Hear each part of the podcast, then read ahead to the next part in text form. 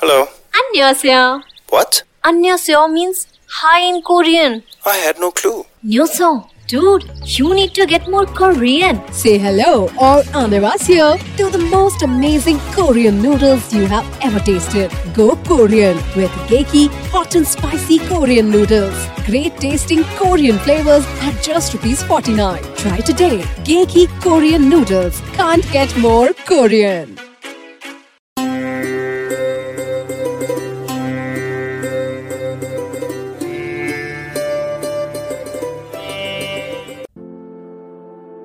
प्रभु श्री राम एवं रावण के बीच हुए रामायण के महायुद्ध के विषय में भला किसे नहीं पता।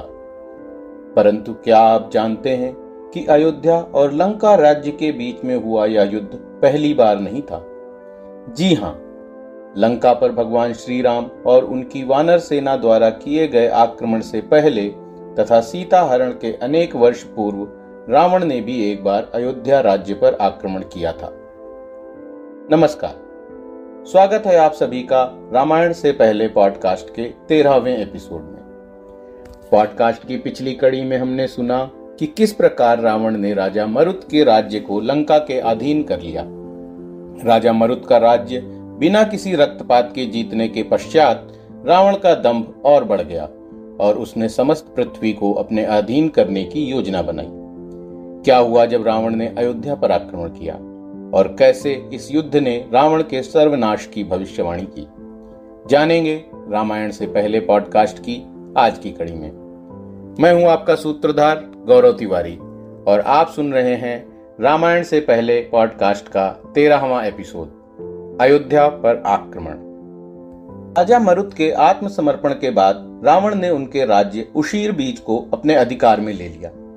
जिसके बाद उसकी एक के बाद एक और अधिक राज्य जीतने की इच्छा तीव्र होती गई।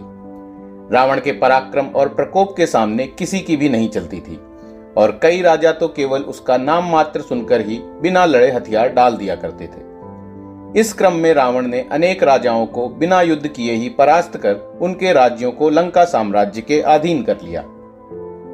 अपनी दिग्विजय अभियान के अगले पड़ाव में रावण ने अयोध्या राज्य की ओर रुख किया। अयोध्या में उस समय इक्ष्वाकु वंशी राजा अनरण्य का राज्य था। अनरण्य राजर्षि स्वभाव के एक महान धर्मात्मा एवं प्रजावत्सल राजा थे, जिनके राज्य की सुख समृद्धि की चर्चा चारों ओर थी। इसी धन और ऐश्वर्य को हथियाने की लालच में दशानन ने अयोध्या पर आक्रमण कर दिया। अयोध्या पहुंचकर लंकापति ने महाराज अनरण्य को अपना राज्य उसे सौंप देने के लिए आदेश दिया, लेकिन स्वाभिमानी अनरण्य ने राजा मरुत की तरह आत्मसमर्पण करने की बजाय रावण से युद्ध कर वीरों की तरह मृत्यु को आलिंगन करना ही क्षत्रिय धर्म समझा। थोड़ी देर के बाद रावण की सेना और राजा अनरण्य की सेना रणभूमि में आमने सामने थी। दस हज़ार हाथी, एक लाख घुड़सवार, सैकड़ों रथी और करोड़ों पैदल सैनिकों से सजी अयोध्या की सेना मायावी राक्षसों से लोहा लेने के लिए पूरी तरह उत्साहित थी। दोनों सेनाओं के बीच भीषण युद्ध हुआ। लेकिन ब्रह्मा जी से वरदान प्राप्त दशानन के लिए मनुष्य केवल तिनकों के समान साबित हुए। देखते ही देखते अयोध्या की सेना कुछ ही क्षण में नष्ट हो गई और राजा अनरण्य को अपनी पराजय स्वीकार करनी पड़ी। युद्ध भूमि में अकेले ही जूझ रहे महाराज अनरण्य ने अपने बचाव के लिए रावण के ऊपर 800 बाण मारे, परंतु वह रावण को किसी भी प्रकार की हानि पहुँचाने में असमर्थ हुए। अंत में रावण के द्वारा किए गए एक भयंकर प्रहार से अनरण्य गंभीर रूप से घायल होकर अपने रथ से नीचे गिर पड़े। तत्पश्चात धराशाही राजा के सिरहाने खड़े होकर लंकापति ज़ोर ज़ोर से हँसते हुए महाराज अनरण्य एवं इक्षाक वंश का परिहास करने लगा। अपने अंतिम समय में अयोध्या नरेश ने रावण की उद्दंडता को देख मुस्कुराते हुए कहा, अरे मूर्ख, तूने जो मुझे पराजित किया है, यह भी समय का ही किया कराया है। तेरे विनाश की घड़ी निकट आ चुकी है। जिसके कारण काल तेरे सिर पर सवार होकर तुझसे ऐसे अट्टहास करवा रहा है। जा, मेरा शाप है तुझे। जिस गरिमामयी इक्ष्वाकु कुल का तू इस प्रकार अपमान कर रहा है, उसी वंश में भगवान श्री हरि विष्णु दशरथ नंदन श्री राम के रूप में अवतार लेंगे और तेरे इस घमंड को चूर चूर करते हुए तेरे प्राणों का हनन कर लेंगे। इतना कहते ही महाराज अनरण्य ने अपने पार्थिव शरीर का त्याग कर दिया।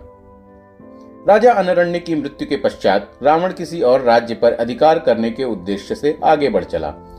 आकाश मार्ग से जाते समय उसकी भेंट देवर्षि नारद से हुई। नारद जी को दशानन की क्रूरता और अधर्मपूर्ण आचरण के बारे में सब कुछ पता था। इसीलिए उन्होंने रावण का सर्वनाश करने हेतु उसी के अहंकार का उपयोग करने का विचार किया। रावण को उकसाने के लिए नारद जी ने कहा, हे विश्रवानंदन आप क्यों अपनी शक्तियों का प्रयोग इन तुच्छ मनुष्यों पर कर उसका अनादर कर रहे हैं? यह तो वैसे भी आपके समक्ष कीट पतंगों से अधिक कुछ नहीं है। आपसे मृत्यु प्राप्त करने के बाद इनके प्राणों को तो वैसे ही यमपुरी की यातनाएँ भोगनी ही है। यमपुरी की यातनाएँ? मैं कुछ समझा नहीं, देवर्षि। रावण ने उत्सुकतावश नारद जी से पूछा हाँ राक्षस राज जहाँ मृत्यु के बाद सभी को जाना पड़ता है वही यमलोक की बात मैं कर रहा हूँ। आपके अनेक पूर्वज भी वहाँ अपने कर्मों के फल स्वरूप यमराज के प्रकोप को झेल रहे हैं। यदि आप सच में इतने पराक्रमी हैं दशानंद तो यमराज को पराजित कर अपने पूर्वजों को यमपुरी की यातना से मुक्ति दिलवाइए। सभी प्राणियों का नाश करने वाली मृत्यु रूपी यमराज के ही प्राण हर लेने से सकल जीवात्माओं पर आपका अधिकार व स्वामित्व सुनिश्चित हो जाएगा।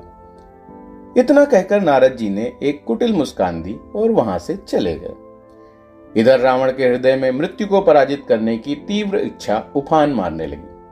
उसने सोचा, यदि वह कुबेर का विनाश कर सकता है तो बाकी लोकपालों को भी अवश्य ही पराजित कर सकता है।